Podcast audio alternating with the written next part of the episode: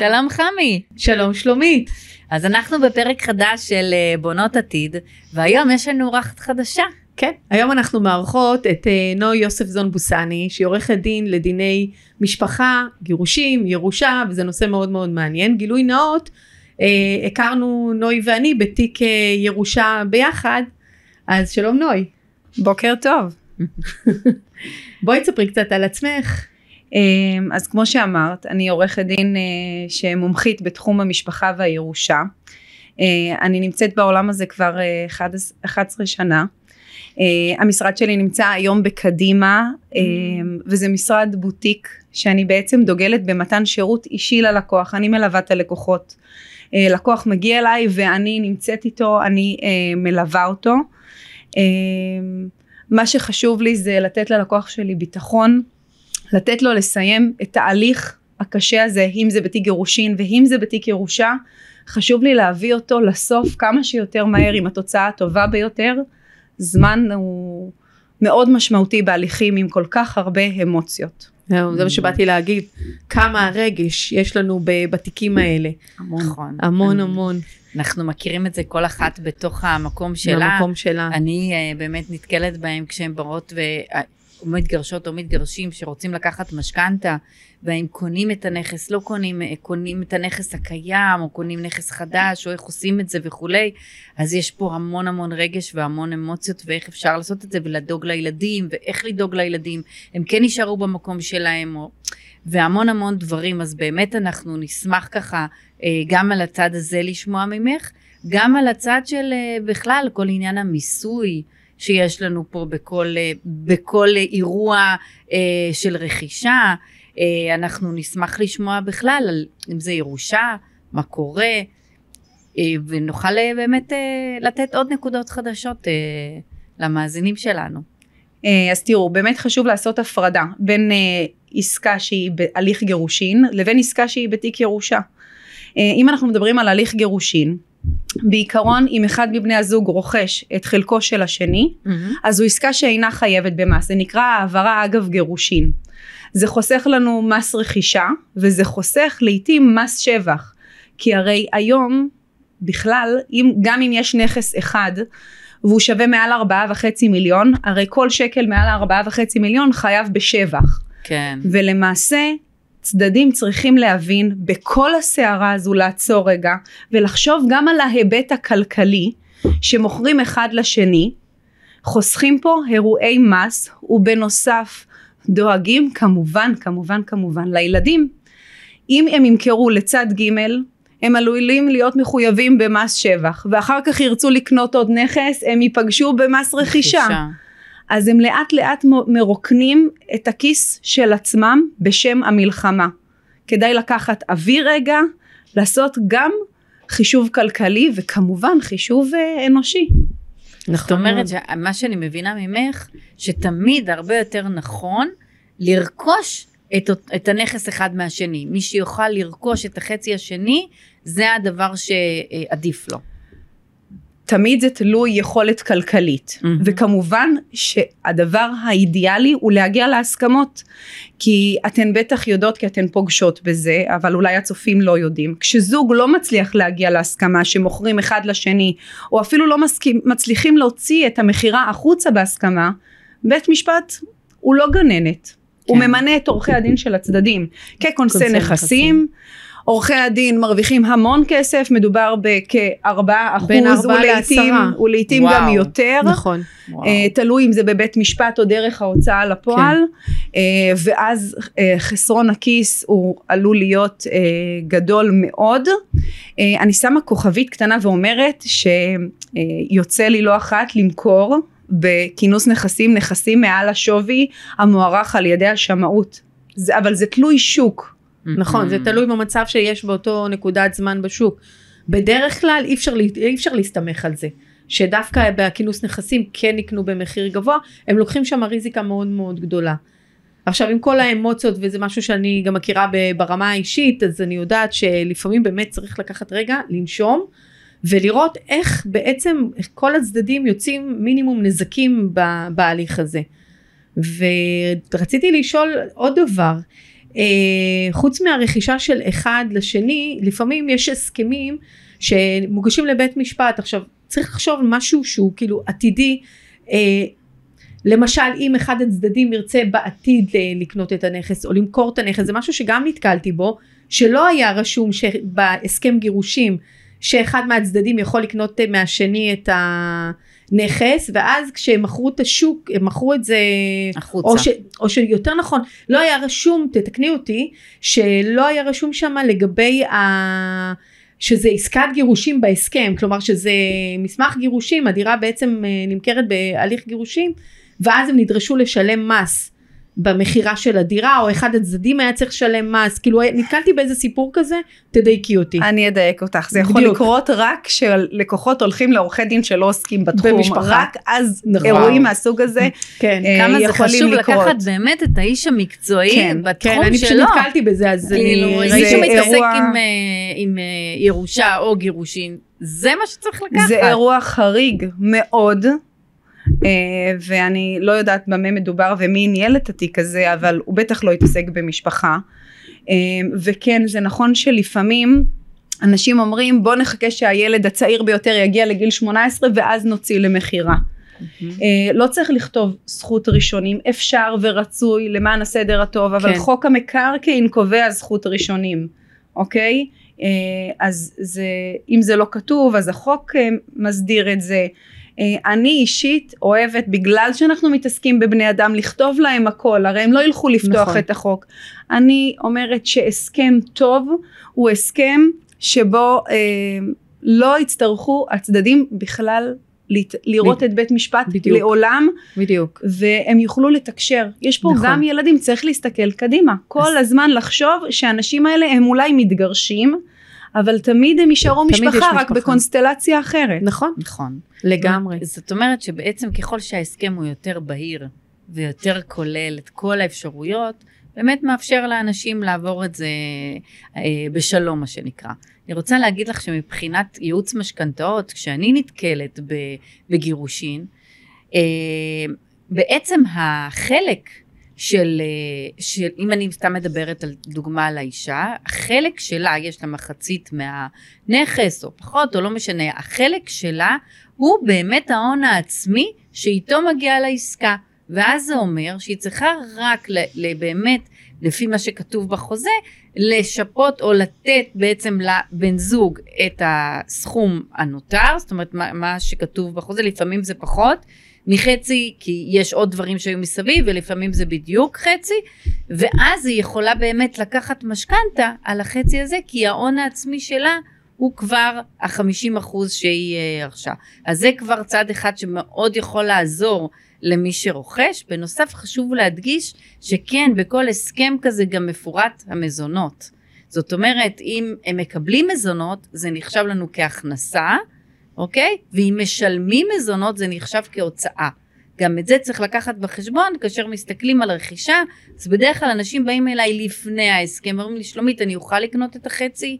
כן לחתום הסכם, לא לחתום הסכם, איך לעשות את זה, ובאמת בליווי נכון, איך להשתמש עם ההון עצמי ואיך זה כן אפשר לאשר שם לרכוש את הנכס, אז זה מאוד מאוד חשוב, וההליך והשיתוף פעולה בין העורך דין לבין היועץ משכנתאות, באיך לבנות את החוזה נכון, א', באמת שלא יהיה לנו אירוע מס, ב', גם שהבנק יאשר לנו פה את הרכישה הזאת, ואז הדברים זורמים הרבה יותר טוב. בהחלט זו נקודה מאוד uh, חשובה. Uh, אנשים מתעלמים מהמזונות כהכנסה ולעיתים כהוצאה uh, וזה פוגש אותם אחרי שהם מתחייבים בהסכם uh, כשזה הוצאה כבעיה כי לא לקחו אותה בחשבון. נכון. אה, אנשים חושבים אה, שאומרים את המילה מזונות זה אה, מה זה זה 1200 1500 שקלים אבל לעיתים זה הטוב. גם סכום אה, גבוה יותר. בוודאי. זה תלוי במספר הילדים, זה תלוי בצרכים של הילדים, זה תלוי במחציות, רואים את הסדר גודל של ההוצאה החודשית, אז לפעמים יש לזה משקל מאוד כבד ועל זה יכול אה, לקום וליפול האם אותו אדם יקבל אה, הלוואת משכנתה. נכון, והבנק קובע מה גובה המזונות על פי ההסכם, לא על פי כמה אתה מעביר, לא, אני מסתדר עם אשתי ומעביר לה רק אלף שקל, זה לא מה שקובע. מה שקובע בשביל הבנק זה מה שכתוב בהסכם, אם כתוב בהסכם 4,000 שקלים, ייחשב כמזונות 4,000 שקלים. לטוב כהכנסה וכהוצאה, איך שאנחנו מסתכלות על זה. כן. אוקיי.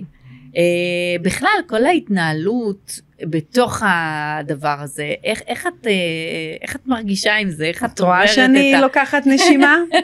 אמ, זה לא פשוט. אה, זה מלא באמוציות. גם בהליך גירושין וגם בסכסוכי ירושה. לעתים בסכסוכי ירושה אנחנו מדברים על הבית שבהם כן. גדלו הילדים. הילדים. אה, נכון. מעבר לכסף שכולם בוודאי רוצים לפגוש אותו, יש אה, ערך סנטימנטלי מאוד גדול לבית, יש את הילדים שיותר היו קשורים, את אלו שפחות, אה, אפשר לראות שחלק מהמשפחות אה, דוגלות בלהמתין שנ, בשנת האבל ולא למכור, ויכול פתאום להיות אח אחד מבין כולם שהוא בלחץ כלכלי, ו, ואז מתחילים להיווצר סכסוכים. התפקיד שלי הוא לבוא ולאסוף אותם אליי, לנסות להושיב אותם ולהגיע להסכמות. אוקיי? אה, לא תמיד זה מצליח, לעתים מגיעים אליי כבר שפרץ סכסוך ואז אני גם נכנסת. אה, אני ממש ממש דוגלת בדבר הזה שהמלחמות האלו אה, כולם מפסידים בהן, זה בראש כמו ובראשונה. בכל מלחמה. יש תמיד. לכולם מפסידים, תמיד. ואני תמיד אומרת שאסור לטרוק את כל הדלתות. יום אחד האחים האלו, אני רוצה לדעת שאני השארתי איזשהו פתח, וזה גם מה שמלווה אותי אה, בתוך ניהול ההליכים האלו. מהמם. אה, אני נושמת ממש- עמוק, אני, אני לוקחת אה, לא אחת איתי הביתה, אה, לפעמים הראש שלי ככה בסערה, רגע מה, מה יקרה פה, מה, מה יהיה פה, אה, איך זה ייגמר, הם היו האחים הכי טובים, הם מספרים לי, היינו החברים הכי טובים, מה קרה? אה, העבודה הזו היא גם שליחות, זה, יש פה הרבה מאוד כסף, אה, לא אחת, אבל יש פה שליחות גדולה. וואו, זה מדהים. כן. כאילו, באמת שזה נשמע לי עבודה עם, אה, עם הרבה אמוציות. בכלל, את יודעת, כל הנושאים האלה של נדל"ן וכסף וזה, אנשים מאוד נכנסים ללחץ, ותמיד צריך לה, אולי קצת פוגשת, פרופורציות. בדיוק, אני פוגשת את זה המון, כשאני צריכה גם כן לגשר, אתה יודע, מקבלים הצעות מחיר, מתחילים, אז צריך לדעת איך אה, בעצם לגשר. עכשיו, אם יש קצת אה, יורשים, אז זה מעולה, אבל מה קורה כשיש המון יורשים? נכון. ואז צריך איכשהו להגיע לכולם, וזה לא תמיד פשוט, זה המון המון עבודה, עם המון המון רגישות. צריך ממש, עקב בצד אגודל, להביא את כולם להסכמה ולהביא אותם, כאילו, בואו, ברגע שיש עסקה טובה שאני מזהה, שהגענו למחיר טוב, בואו מפה נתקדם. וכן, גם מפה יש משיכות לכאן או לכאן, ואז צריך לדעת באמת לגשר אותם, ואני נתקלת בזה המון ב- בירושות כשאני מוכרת. אה, זו באמת גם החשיבות של מתווך טוב בדיוק. בעסקה. אה, לא אחת אה, מגיעים מתווכים שרק רוצים לראות את חתימת ההסכם בסוף, הם מפספסים את הדרך. את הדרך, וואו. בדיוק. וחתימת הסכם אין, בדרך כלל בתיקים כאלו כונסי הנכסים, עורכי הדין אם זאת מתמנים המטרה, ככונסי נכסים. אז בטח. זה לא מגיע למקום טוב. וחמי יכולה גם להעיד בתיק שניהלנו יחד איך היא לקחה את המשפחה הזו יד ביד היה לה מאוד קשה עם התיק הזה תיק לא פשוט לא היה פשוט לה בכלל, היה ממש אה, לא פשוט. היא הורידה את הכובע של המתווכת ושמה כובע של? מגשרת כן, מדהים. אה, לא הייתה ברירה, אין ובאמת ברירה. אה, מדהים. היה, תענוג אנחנו כן. אה, לקחנו את המשפחה לחוף אה, מבטחים כן, כמו. שצריך, וזה מאוד מאוד חשוב, גם הקשר שעובדים גם כולם ביחד, גם העורכת דין, גם המתווכת, גם היועץ משכנתאות, שכולם נרתמים ביחד ויש תיאום ציפיות ויש תהליך מאוד מסודר ומובנה, אז יש גם הצלחות ובוא נגיד ככה לא מפקירים אף פצוע בשטח, שזה ש- משהו שהוא מאוד מאוד חשוב. צריך להבין שהסכסוכים האלו נכון. ב- בתיקי ירושה מעבר אה, לעלות הכספית לעורכי דין אה, בשם המלחמה הם גם משלמים בסוף מיסים יותר שהם גבוהים. יכלו להיפטר מהם היה כל כך פשוט לעשות את זה אם האנשים האלה יש את רגע הפטירה שהוא מאוד כואב ויש נכון. את השבעה תני לנו דוגמה, אני רוצה באמת, אם חס ושלום נתקלים במצב כזה, ומי שמקשיב לנו, שבאמת ידע מה, מה הצעדים שכדאי לעשות, או איך כדאי בכלל בכל המצב שנמצאים, מה קודם כל לעשות. אז אני אומר, אני, היה לי אה, לא מזמן תיק שהיו בו שלושה ילדים ושלושה נכסים. הם הגיעו אליי באמת רגע לפני שהם באו להגיש בקשה לצו ירושה. ה- האבא שלהם לא השאיר אחריו צוואה ולמעשה כל אחד מהם צריך, אה, מגיע לו שליש, שליש, מ- שליש. מ- מכלל הרכוש. עכשיו אפשר לקחת כל דירה ולרשום שליש שליש שליש בכל דירה, כן. אבל זה יכול לגרום לסתם אירועי מס, כי נכון. אפשר לרשום לעשות איזושהי הסכמה, לשבת, להעריך את הדירות כמובן, אבל שכל דירה תירשם על uh, אחד מהילדים, ואז כל אחד הוא עצמאי למכור מתי שמתאים לו, והוא לא נכון. תלוי באחרים, כי פתאום אתה עלול למצוא את עצמך, יש אחד שצריך את הכסף ואנחנו נמכור שלוש דירות, נכון. או שתתחיל אבל- התמחרות אבל ביניהם. הדירות הן בוודאי, בטח לא באותו שווי. איך, איך את מצליחה להתמודד עם זה? אנחנו יכולים להקטין את אירוע המס, כי אם יש כספים בחשבון אפשר לאזן את זה. מה התפקיד שלי כעורכת דין? לבחון את האירוע הזה. מהו בעצם, מהו גודל העיזבון מעבר לנכסים, איז, לאיזה כספים הוא זכאי העיזבון הזה. ואז אפשר לעשות מבעוד מועד הסכם חלוקת עיזבון. מה זאת אומרת אנחנו... כספים שזכאי עיזבון? תסבירי לי אני במילים אסביר, פשוטות. אם בחשבון הבנק יש מיליון שקלים, אוקיי? אוקיי. והפערים, אז מאזנים את זה, האחד הבנתי. לקח דירה שהיא אה, זולה יותר ב-200 אלף שקלים, אז יקבל 200 אלף שקלים יותר הבנתי. מהכספים, מאזנים את זה ומונעים אירוע מס, זאת אומרת, מלא. שאם הייתי עושה שליש, שליש, שליש, אז כן היה לי אירוע, או ש... תלוי. איפה- בעת איפה המ- את מונעת את המח- האירוע? בעת המכירה, רק בעת המכירה הרי יש לך אירוע מס. אה, אוקיי. אבל הסבירות שתהיה, שיהיה אירוע מס כאשר כל דירה מחולקת בשלוש, בשלוש. היא יותר גבוה, גבוהה. בוודאי. נכון. אם זו הייתה דירה גבוהה. יחידה, אז שליש, שליש, שליש, אז לא משלמים, עד כמה שאני זוכרת, לא משלמים אה, מס אם זו דירה יחידה וזה מתחלק שליש, שליש. אז אם הייתה צריך, צריך, לח... צריך לחדד כן. את זה באמת אה, אם המנוח במועד פטירתו היה בעל אה, מקרקעין של דירה של, אחת, של דירה דירה יחידה. יחידה על פניו יורשיו גם אם הם מחזיקים בעוד נכסים יכולים להשתמש בפטור של שלו. המנוח Mhm. נכון. צריך לשים לב זה כל הזמן מתפתח ומתקדם אה, תושב חוץ אם הוא יורש וגם אם להורה שלו היה אה, דירת מגורים יחידה במועד פטירתו לא יהיה זכאי Mhm. לפטור הזה והוא יהיה חייב במס שבח. התנאי הוא שיש דירת מגורים יחידה ושהיורש הוא תושב ישראל. בכלל כן. גם הנושא של יורשים שגרים בחו"ל חוץ מגם כל ההליך של המכירה הוא גם קצת יותר מורכב זה צריך לגשת לקונסול לחתום אצל הקונסול או שמגיע חוץ. כן בוודאי. תושב חוץ. וחשבון, לפתוח חשבון נאמנות לתושבי חוץ. נכון. היום הרגולציה היא מאוד מאוד קשה. אה, יש בנקים שפשוט אומרים תושב חוץ לא לא פותח. אנחנו מוצאים את עצמנו עורכי הדין נתקלים עם נכון. אה, המון המון המון בירוקרטיה. אתה אומר העסקה כבר כאילו מוכנה רק בוא, בואו נתקדם ואנחנו אה, אני- מוצאים את עצמנו מול הבנקים. אני רוצה להוסיף מבחינת משכנתאות, אה, אדם שיש לו נכס עד 50 אחוז שקיבל בירושה, לא נחשב כנכס. זאת אומרת, אם אותו בן אדם קיבל ירושה, ויש לו 50 אחוז מדירה, אוקיי? והוא הולך לקנות דירה בשביל עצמו, דירה, יח... היא נחשבת כדירה יחידה מבחינת הבנק. זאת אומרת, הוא יכול לקבל גם 70 ו-75 אחוז אה, מימון, אה, למרות שיש לו חצי דירה, אם זה בירושה. אבל אוקיי? מבחינת אוקיי, זה מיסוי. מקרקעין כן. זו דירת מגורים שנייה.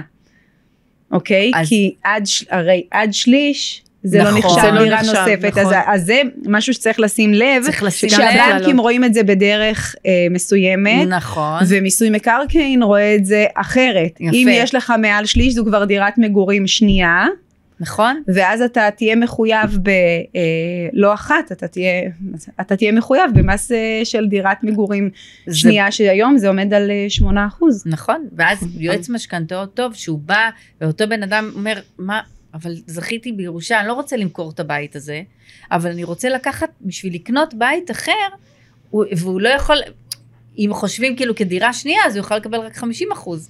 ואז זה תוקע אותו כי הוא לא יכול להתקדם. אז זה לא נכון. הוא יכול לקבל 70 ו-75 אחוז מימון אה, בגלל שזו דירה בירושה הוא רק צריך להוכיח שזו דירה בירושה למרות שבמשך, כמו שאת אומרת, יהיה כתוב, לדיווח המס יהיה כתוב כדירה שנייה, מבחינת הבנק, אנחנו יכולים לקבל 75% מימון, וזה אה, מאוד מאוד חשוב ל, ליורשים בכלל. אם למכור את הבית הזה, או שבאמת אני יכול להמשיך לחיות את חיי לצד הדירה הזאת שקיבלתי בירושה. מה קורה באמת, הרבה פעמים אה, שהורים אה, נפטרים והם כבר, אה, אחד הילדים שלהם נפטר לפניהם ונשארו יורשים נכדים. מה קורה במקרים כאלה? איך, ה... איך מתייחסים לזה? אני אומר לכם, בעצם אה, התתי יורשים, הם נקראים תתי יורשים כבר, נכנסים בנעליו של אותו יורש ומקבלים את החלק היחסי. אם יש Mm. ארבעה ילדים נולדו ל... לאותו להורים, יורש. כן. להורים, לא. אם נולדו ארבעה ילדים לזוג, לבעלי הנכס, אוקיי, אוקיי? כן. ולפני מועד פטירתם הבן שלהם הלך, ולא שני ילדים. מהמם. אזי שני הילדים האלו נכנסים ברבע שלו, וכל אחד מהם מקבל שמינית. הבנתי. ההתנהלות אחר כך היא אותה התנהלות, פשוט מציינים את זה, מאוד חשוב לציין את זה בהסכם. אה, גם אה, מי שמטפל במכירה, חשוב מאוד לציין את זה, כי חלק מהכספים הרי לפעמים עוברים לנאמנות, איך הכספים עוברים לחשבונות בנק, אז שהקונה ידע למי להעביר וכמה להעביר. אה, זה פשוט הרבה פעמים בטח חמי יכולה להעיד על זה, את רואה את זה הרבה, כן. אה, הקונה פתאום צריך להביא הרבה צ'קים בחתימה נכון? נכון. הרבה כן. צ'קים, הרי העורך דין אחד שומר מה- את זה בחתימה עד לרישום הערת אזהרה. הערת אזהרה. פתאום יש מלא, אם יש תתי יורשים אז הוא על כל אחד גם על סכומים כאלה או מוזרים. שיש עשרה יורשים אז זה גם אותו, על אותו או על אותו, משקל. כן, צריך כן. להביא אז, לכל אחד את אה, הצ'ק שלו. כן. אז זה פשוט אה, יותר, אה, את יודעת, אה, התעסקות, התעסקות. ו- ו- אבל כולם עוברים את כולם. זה. והבנקים ו- יודעים לעשות את זה. גם מבחינת משכנתה, כן. אנחנו ממש עושים אה, אה, העברה לכל יורש לפי חלקו שכתוב ב... כן, שזה משהו שגם כן בחוזה. רציתי לשאול, באמת, זה, זה משהו שבאמת מעניין. מבחינת uh, התשלומים, כלומר, ברגע שאנחנו מעבירים uh, תשלומים, נניח יש לנו ארבעה יורשים, כן. אוקיי. והמשכנתה באיזשהו שלב, היא בעצם מתחילה להעביר את התשלומים, היא יכולה להעביר לכל אחד מהם בנפרד? היא יכולה, בעיקרון, היא מעבירה באופן יחסי. זאת אומרת, אם יש כמה תשלומים, זאת אומרת, יש תשלום עכשיו ויש תשלום במסירה, כן. את אותו תשלום, נגיד אם זה תשלום של 400 אלף שקל ויש ארבעה יורשים, היא מעבירה 100, 100, 100, 100, אוקיי? כן. בעצם ההוראת תשלום ואז- תהיה באותו יום, רק בחלק, כל אחד לפי חלקו היחסי. כן. בדיוק, מקבל את חלקו יחסי. במסירה, אותו דבר. גם אנחנו מחלקים, בשביל שלא יהיה מצב שזה קיבל וזה לא קיבל, רק במסירה, או. מחלקים באופן יחסי לכולם ומוציאים את הכספים. או במקביל פותחים חשבון נאמנות שזה מגיע לשם והעורך דין צריך להתעסק עם זה. נכון. שזה פחות... אה, הבנקים פחות אוהבים את זה. נכון. הבנקים גם פחות אוהבים. גם עורכי הדין, פחות אוהבים. את זה. נכון, כי אנחנו עושים הכל כדי לסיים את הכל מהר. כדי שזה ייגמר. נכון. אף אחד, תאמיני לי, אף אחד לא רוצה לפתוח חשבון נאמנות עם הרגולציה היום, הזו. כן, זה לגמרי. סיוט בפני עצמו. עכשיו גם בנושא של ירושה זה משהו שמאוד מאוד חשוב מה קורה עם בני הזוג של היורשים. בדרך כלל אה, עד כמה שאני יודעת הם לא שייכים לירושה הירושה היא ירושה אישית לאותו יורש. אה, תראי, זה עולם ומלואו. זהו שזה אוקיי, משהו אך שהוא- ככלל חוק יחסי ממון קובע שמה שהתקבל בירושה לא חל עליו חוק יחסי ממון. זאת אומרת שזה לא יאוזן ברכוש במקרה של גירושין. כן. יחד עם זאת לעתים אנחנו לעתים אפילו קרובות אנשים אין להם מושג אה, והם יורשים כסף ומכניסים לחשבון המשותף. once הכנסת לחשבון המשותף זהו? מה שנקרא נגעת נסעת נכון. ערבבת את הכסף בפול המשפחתי. למשל אתם יכולים לראות את זה כשמישהו יורש שליש מוכרים את הדירה אני מקבלת שליש ואני הולכת עם בעלי שמחה וטוב לי הולכים לקנות. בית פרטי שמה את ההון העצמי שזה בעצם הכספי ירושה שלי לוקחת משכנתה איתו ביחד הבית נרשם חצי חצי הכל התערבב לכן. כל מי שיורש חייב לקבל ייעוץ מעורך דין לדעת אם הוא יעשה את זה במודע ייצור את הערבוב הזה זה ממש בסדר אני לא אומרת אם זה נכון או לא נכון אוקיי? אבל שידע את ההשלכות. אבל שידע את שידע את ההשלכות, כן, נכון. גם זה תלוי סכום, אם זה, יש ש- שיגידו אם זה רק 200 אלף שקלים, זה אז זה משהו אחר, אבל אם זה נכס שלם שאני מכרתי אותו וקנינו בית פאר עם בריכה ו... ואז לקחנו משכנתה אז תשמע לא היינו קונים את זה אני הבאתי שלושה מיליון וקנינו בשמונה מיליון לא עדיין מה במקרה של גירושים חצי חצי כן. צריך להבין את המשמעות אותו דבר אה, אני לא יודעת אם הייתי אומרת אותו דבר, אבל ירשתי דירה לצורך העניין, מקבלת דמי שכירות, הדירה רשומה על שמי, ואת השכירות אני מכניסה לחשבון המשותף. זה, זה גם. לא יוצר שיתוף. אה, בכלל זה לא לא. יוצר שיתוף? הפירות כל עוד אני חיה זה נקרא פירות, כל עוד אני רוצה אני משתפת את זה, אוקיי. אבל מעניין. במקרה של גירושין, הדירה לא ערבבנו מהמם. אותה. שימו לב, לא אחת, זוג לוקח איזושהי הלוואה, מתחיל לשפץ את הדירה כי רוצים להגדיל את ההכנסה, לחלק אותה, ואז עלול להיווצר שיתוף. צריך ממש להיזהר, גם אם לוקחים הלוואה מהחשבון המשותף כדי לשפץ את הדירת, מש... את הדירת ירושה, סליחה. אה, צריך אה, לדעת מה ההשלכות. אה, אחרי שאנשים יבינו את ההשלכות, שיקחו החלטות. אני הייתי וואו. מסדירה את זה בהסכם מבעוד מועד. זה יחסוך הרבה הרבה ויכוחים משפטיים חלילה במקרה של גירושין. כי את יודעת, אנחנו עובדים בצורה אינטואיטיבית. יאללה, מקבלים כסף, אז יש לנו חשבון משותף, כי זה מה שיש לנו. ואז כן. אנחנו, כמו שאת אומרת, מכניסים את זה לחשבון הזה, ופתאום אה, דברים נוצרים אה, בצורה אחרת, ו- וכל כך חשוב הייעוץ, אה, באמת. אני, אני שאלתי אותך ככה, אה, מה, מה באמת היית מציעה לאירוע כזה של ירושה? מה קודם כל לעשות? כ, כ, תתני לנו ככה את הצעדים. התחלת לדבר על הצעד הראשון, אבל בואי תתני לנו את הצעדים, מה את נכון מסודר. לעשות. הדבר הראשון שאני הייתי עושה, הייתי מגיעה לעורך דין. התפקיד שלי הוא הרבה פעמים לשאול שאלות, ואז זה גורם לאנשים לחשוב. אוקיי. אני שואלת שאלות, איך אתם רואים את זה? אתם רוצים למכור? מישהו מכם רוצה למכור, מישהו רוצה לקנות, אתם קצת דיברתם, אתם יודעים, אתם לא יודעים, הנה לכם שיעורי בית, שאלות. הכי קל זה לבוא אליי, שלום נוי, תגישי אה, בקשה לצו ירושה או בקשה לצו קיום צוואה, אה, אני לוקחת שכר טרחה, משלמים אגרות ומגישים את הבקשה, אבל בזמן הזה עד שזה מגיע, הצו ירושה או הצו קיום צוואה, בזמן הזה אנשים מתיישבים ומגיעים להחלטות אחרות. Mm. לאו דווקא בסכסוכים, אבל להחלטות שיותר שעלולות- נכונות, אולי באותו רגע, נכונות או לא לאנשים. נכונות, אבל לגמרי. מדברים על דברים שבדיעבד זה עלול לגרום לאירועי מס מיותרים. אוקיי. מה שחשוב היא עוד נקודה חשובה, כשיש כבר צו ירושה, ואם רשמנו כבר את הנכס, חשוב גם זה יש חלון זמן, יש את הצו ירושה או צו קיום צוואה, ואז אנחנו הולכים ללשכת רישום המקרקעין להסדיר את הרישום על שם היורשים. רגע לפני, תעצרו, תנשמו, רגע, מה התוכנית שלי אחרי שרשמתי? התוכנית היא למכור, להשכיר, אחותי תקנה, דוד שלי, אחיין שלי בכלל יקנה. תעצרו שנייה, כי once עשיתם רישום לשכת רישום המקרקעין, שינוי הרישום, אירוע. זה אירוע, בטח, אירוע לגמרי. אירוע. וואו. אני אגיד לכם עוד דבר שאני נתקלתי בו, וזה גם כן נושא של ירושה, שאחד מהיורשים אה, היה בהליכי גירושים והקונה היה צריך לקחת משכנתה.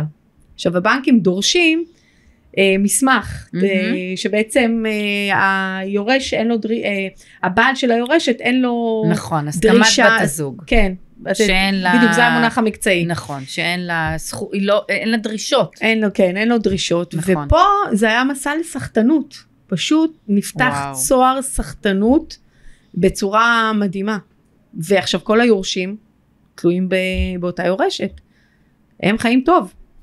אז אני חייבת ל- לומר שיש בנקים שדורשים את זה, ויש בנקים שלא. שימו לב לזה. זאת אומרת, אה, שזה חשוב לדעת את זה, אגב, שזה נכון. לא... כי אם, אם דבר כזה גורם לכזאת סערה, בואו ניקח בבנק אחר את המשכנתה, ואז בכלל אנחנו לא צריכים להסתכל זה, כי בירושה לא צריך את הסכמת בת הזוג. ויש בנקים ש... או פקידה שלא יודעת את הנהלים, והיא, דוחפת לכיוון דוחפת. הזה. וזה לא נכון. אי אפשר לבקש לעלות אצל המחלקה המשפטית, כי אם הפקידה דוחפת, יש מחלקה משפטית שמבקרת נכון. מעל, כי תראי. לפעמים יש משמעות של ריביות, לעבור בנק זה בסדר, אבל מה המשמעות של זה עם ריביות? נכון. אז זה קודם כל, הבעיה. אני כיועצת, אם אני נתקלת במצב כזה, ואותה אה, יועצת נדל"ן באה ואומרת לי, כמו חמי שאנחנו ככה, באה ואומרת לי, שלומית, תקשיבי, יש לי פה בעיה. אני קודם כל באה ופונה לבנק, ואומרת להם, תקשיבו, יש לי בעיה, לא יכולה לספק לכם את המסמך הזה. בואו תגידו לי מה אפשר אחרת.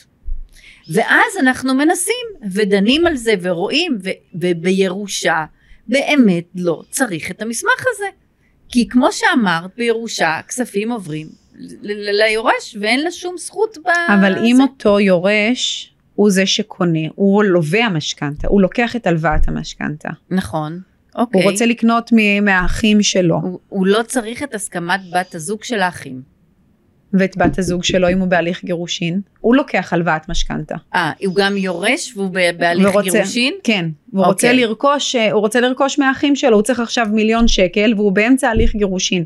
הם עדיין לא מופיעים כגרושים, עדיין לא היה עכשיו הגט. בדיוק יש לי תיק כזה, שהם פרודים. ואני רציתי להגיש את הבקשה שהוא רוצה לקנות בדיוק את המקרה שאת אומרת, עסקה בתוך המשפחה כירושה. ובאתי לבנק ואמרתי להם, "חבר'ה, בתעודת זהות הוא נשוי, אמרו לי את חייבת להביא את בת זוגתו. אמרתי לה, לא, אנחנו לא נביא את בת זוגתו, כי היא לא מוכנה להיכנס לזה, כי הוא פרוד ואו-טו-טו הם מתגרשים. הצלחנו להביא למצב שיש אה, טופס של הבנק שהיא חותמת על ויתור בזכויות שלה, זאת אומרת שהיא לא יכולה לבוא לבנק ולהגיד יש לי זכות בנכס הזה שהוא קנה.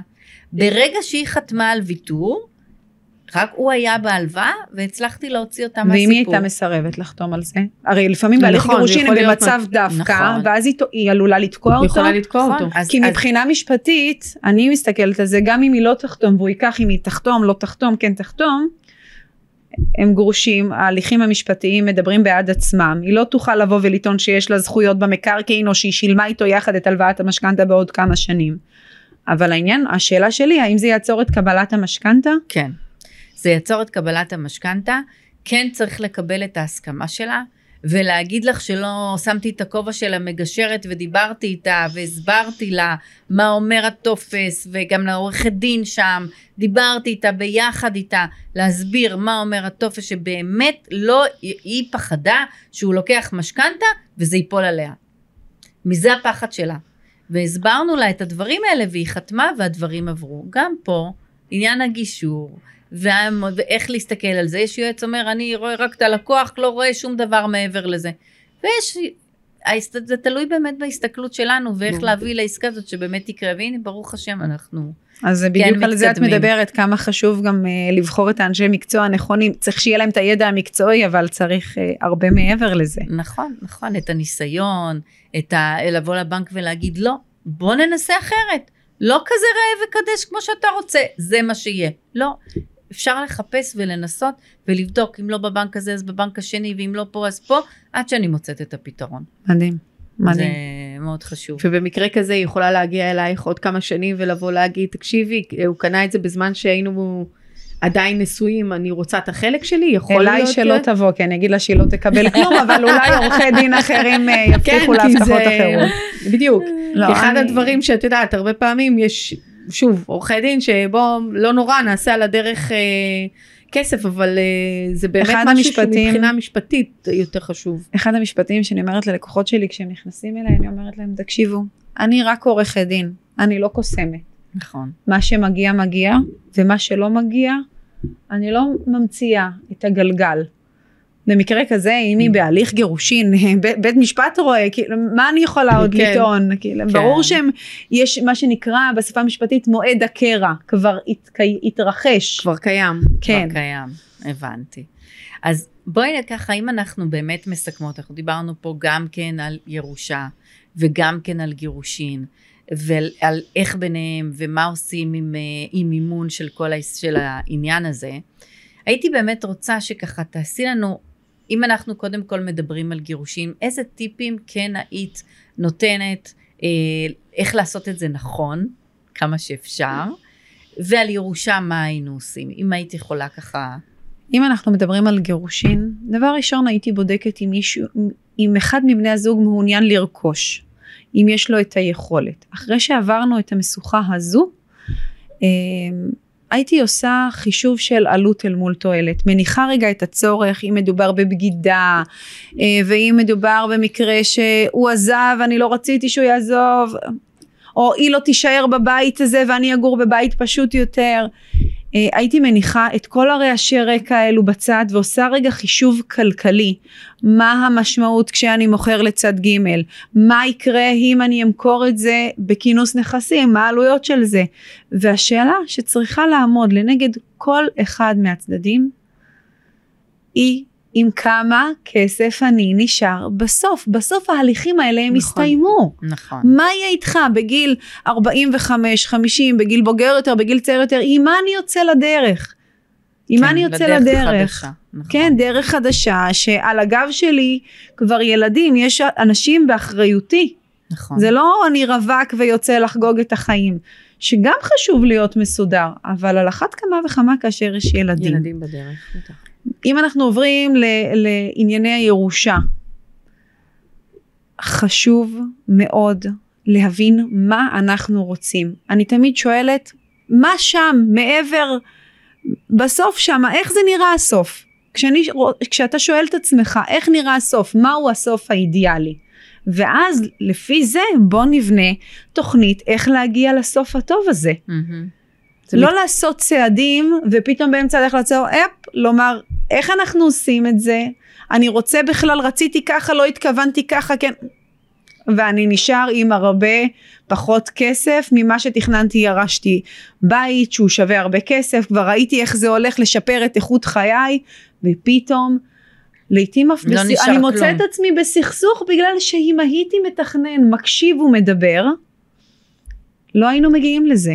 זה מתקשר בדיוק לפרק אז- שהיה לנו על המגשרת בין דורית, כלומר כל דבר בעצם תכנון. מחייב תכנון, תכנון. מחייב תכנון בירושה, מחייב תכנון בגירושים, מחייב תכנון עם כל הרגש ועם כל האמוציות שיש שם. חייב התפקיד שלי כעורכת דין מגשרת אה, זה לעזור זה מאוד קשה לקחת את הרגש לשים אותו בצד ובוא נדבר רגע תכלס. בדיוק תכלס, תכלס. כסף כן. בסופו של דבר אה, מדובר בארבעה קירות. בוא נראה רגע אנחנו אוהבים את הקירות האלו בסדר אני מבינה. אבל בסוף אני באמת מאמינה בזה שהבית הוא איפה שהלב שלי נמצא איפה שטוב לי לא איפה שהמלחמה נמצאת. נכון. גם אם יש לי זיכרונות טובים זה גורם לזה להיעלם. ולכן תכנון תכנון תכנון תכנון. זאת אומרת יש... שאם חס ושלום קורה הבום הזה, לקחת את האוויר, לא באמת לעשות משהו, ולפנות לעורך דין, שקודם כל יסביר כל הליך מה הוא עושה, חד משמעית. ואז באמת לצאת לדרך ול, ולבנות את זה נכון לאורך כל הדרך. זה- חד זה משמעית שאת חד. חד משמעית. משמעית אני אגיד. לכם, היום גם אנחנו נתקלים כבר במשפחות שהן כבר לא משפחות הרגילות, זה כבר משפחות מורכבות של אה, הורים שהתחתנו פעם שנייה, כן. ויש נכסים אה, מלפני, ויש נכסים ביחד, ויש נכסים אחרי, ו... צריך וכל גם את זה הדברים האלה- להסדיר, זה מאוד חשוב להסדיר את הדברים האלו על אחת כמה וכמה אה, בפרק ב', אה, כאשר יש לנו ילוד, ילדים מהנישואים הראשונים, לעתים אנחנו מביאים גם ילדים בפרק ב', מהמם. אבל צריך לדאוג להסדיר את הדברים האלו, איך זה ייראה, מה יקרה אם נתגרש, אם ניפרד. ואני ככה נותנת איזה טיפ שאני חושבת שהוא חשוב כי אני נפגשת בזה לא אחת ומזדעזעת כל פעם מחדש.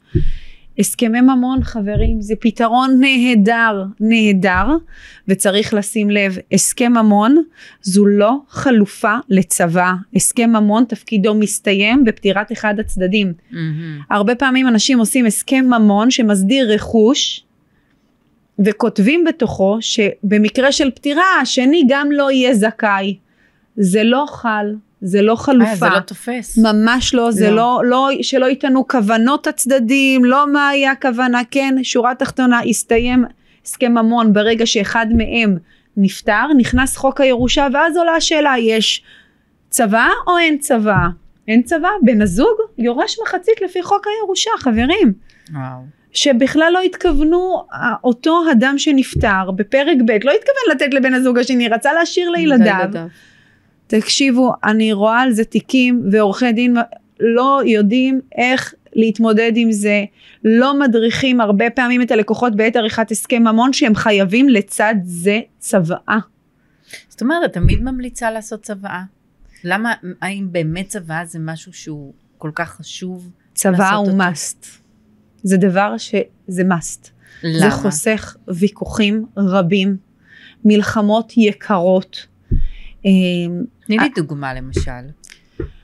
אני אתן לך דוגמה הכי טובה, יש לי, אה, הגיעה אליי אה, לקוחה, יושבת, היא אומרת לי, תשמעי, יש לי שלושה ילדים, אני רוצה להוריש רק לשניים. אמרתי לה, למה? זה נשמע חריג, מה זה? אוקיי. היא אמרה לי, תראי, אה, לבן שלי הקטן, אני נתתי לו, בעודי בחיים, נתתי לו כבר מיליון שקל, ועזרתי לו הרבה, אז ב- לאחרים לא עזרתי, ולכן אני רוצה להוריש להם. אמרתי לה, זה כל כך חשוב שתסבירי לי, אני צריכה להסביר את זה בצבא, כי תחשבו שהייתי כותבת רק לשני הילדים, לא, לא. נכון. זהו, בלי שום הסבר. כל כך חשוב לחקור מה, מה? עומד מאחורי זה, נכון. למה הרי, מה יהיה אותו ילד עלול להרגיש? היא לא אוהבת לא- אותי, היא לא אוהבת אותי, לא הוא אוהבת ישכח. כבר את המתנות שהוא קיבל. אם יסבירו למה, זה גם, אגב, צוואה שלא מסבירים למה, היא תחטוף התנגדות הצוואה הזאת, וגם יש סיכוי שיפילו אותה בבית משפט, כי זה לא סביר שההורה מדיר ילד כן. מרכושו. זה לא סביר. אבל אם אני מסביר, ו- אה, ומר- ומסביר וכותבים את את זה הכל- בתוך הצבא. אני- הצבא כוללת הסברים? אני- לא רק את החלוקה? אני כותבת הכל, גם מהסיבה שאני אומרת לאותם לקוחות שלי, אני אומרת להם, כשלא תהיו פה ותעצמו את העיניים, שהילדים שלכם יהיה להם ברור מה עמד מאחורי זה, שאהבתם אותם, שאתם וואו. אוהבים אותם. אני גם תמיד משאירה פרק בסוף, לא הייתי אומרת פרק, אבל ממש נותנת להם חופשי, כתיבה ממני חופשית. אליכם. כן. באמת? וואו. כן, איזה מקסים. והם הכי מתרגשים מזה שהם מסבירים להם שהם גידלו אותם לא אחת, הם מסבירים שהם גידלו אותם, שמה החשיבות של המשפחה וכמה חשוב להם להסדיר את זה, שכמה חשוב להם שהם יהיו מאוחדים ויהיו אחד בשביל השנייה, ושהם ישתדלו להיות ההורים הכי טובים גם אם לא תמיד הצליחו. וואו, אני חושבת שהטיפ שאת אומרת עכשיו, זה מרגש לגמרי. זה כל כך חשוב. לגמרי. כי אנחנו כל פעם נתקלים במצבים של משפחות שנכנסים לריבים, והם לא מבין- הבינו את הכוונות של ההורים. הסכסוך לעיתים הוא לא על כסף, בטח. הוא סכסוך רגשי רגשי. נטו. שאם מישהו היה מסביר להם, אנחנו יש לנו צורך בלסגור מעגלים. מה אימא שלי לא אהבה אותי? שאלה נוראית שכל אדם שישאל את עצמו בכל גיל לא יכול לחיות עם שאלה פתוחה הוא כזאת. גם לא יכול לקבל נכון. תשובה. אז הוא הולך לבטל את הצוואה הזו, אם זה לא מוסדר, הוא הולך לבטל את זה כדי שלא תהיה חותמת שאומרת שאימא שלי לא אהבה לא אותי, כי זו. הפרשנות שלו לעובדה שלא הורישו לי. כן. וואו. זה, זה כל כך חשוב ללכת לעורך דין שמומחה בתחום הזה. לגמרי. אני, אני אף פעם לא חשבתי ש... אני ראיתי צבא כמשהו מאוד טכני. זה מגיע לפה, זה מגיע לשם, ובזה... זה אה, המכתב פרידה שלי מן העולם, ככה אני רואה את זה. וואו. נכון, רכוש, רכוש, רכוש, אבל כל אדם באשר הוא, בכל גיל, רוצה לדעת שהוא היה אהוב, שהוא היה חשוב, שראו אותו, במשפחה עם ילדים שראו כל ילד, שראו אותו, שהוא לא היה אחד מבין שלושה, לא האמצעי, לא הבכור, לא... זה מאוד חשוב. אגב, זה. משהו שאני לוקחת מהעולם שלי, שלמדתי הדרכת הורים, וכמה חשוב לי באמת? שיראו אותי, כן, שיראו אותי. מדהים. בכל גיל. זה נכון, זה נכון מאוד. זה דברים שהם באמת, אני חושבת שפה נתת אה, דברים שהם כל כך חשובים, מעבר לכסף ומעבר לזה, מי אני, איך אני מרגיש, איך אני חי, מה ההורים שלי היו רוצים שיהיה אה, בירושה, ובטח גם בגירושים, אם את מכניסה פה את הגישור הזה, לעשות נכון, לדאוג לילדים, איך אפשר. בוא נסתכל על כל הדברים האלה בלי להוציא כל כך הרבה כספים, ואיך באמת אנחנו יכולים לעשות את זה בטוב. אני חושבת שזה השליחות, אה, שליחות ענקית שלך בתוך העניין, לגמרי. ובאמת אה, שמחתי אה, להכיר את כל הדברים המדהימים שחידשת לי, לי אישית אפילו פה היום. למרות שאני בתוך התחום ומכירה, חידשת לי פה דברים אה, נפלאים. תמיד לומדים. אז, אה, אז תודה. תודה לכן. אה, באמת, תודה נוי. שוב, תודה. תמיד כיף.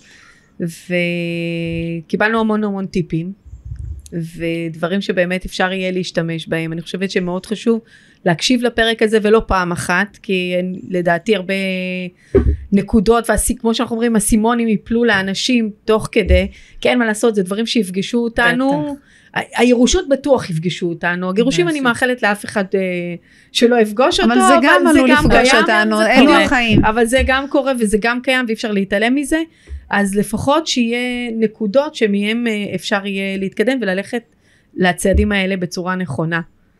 נוי, איך אפשר באמת אם יש ללקוחות עוד שאלות, עוד דברים שככה אנחנו באמת נתנו פה על קצה המזלג, איך אפשר להגיע אלייך ו- ולפנות אלייך לעוד שאלות או דברים שאנשים אה, ירצו? אפשר כמובן אה, להיכנס לאינטרנט ויש את הפרטים שלי, אפשר לעקוב אחריי גם אה, בפייסבוק, לחברה, קוראים לזה יוסף זון בוסני חברת עורכי דין, מהמם. זה משרד שעוסק רק במשפחה. אה, כמובן אפשר להתקשר אליי באהבה, משרד שלי אה, מקבל אה, לקוחות ועורכים במקום יפה, שהופכים, משרד יפה. כן, שהופכים, אנחנו הופכים למשפחה, לקוחות יעידו על כך. וואי, איזה יופי. אז באמת באמת תודה, ואנחנו עוד ניפגש תודה לכן, לדברים תודה. טובים. תודה תודה.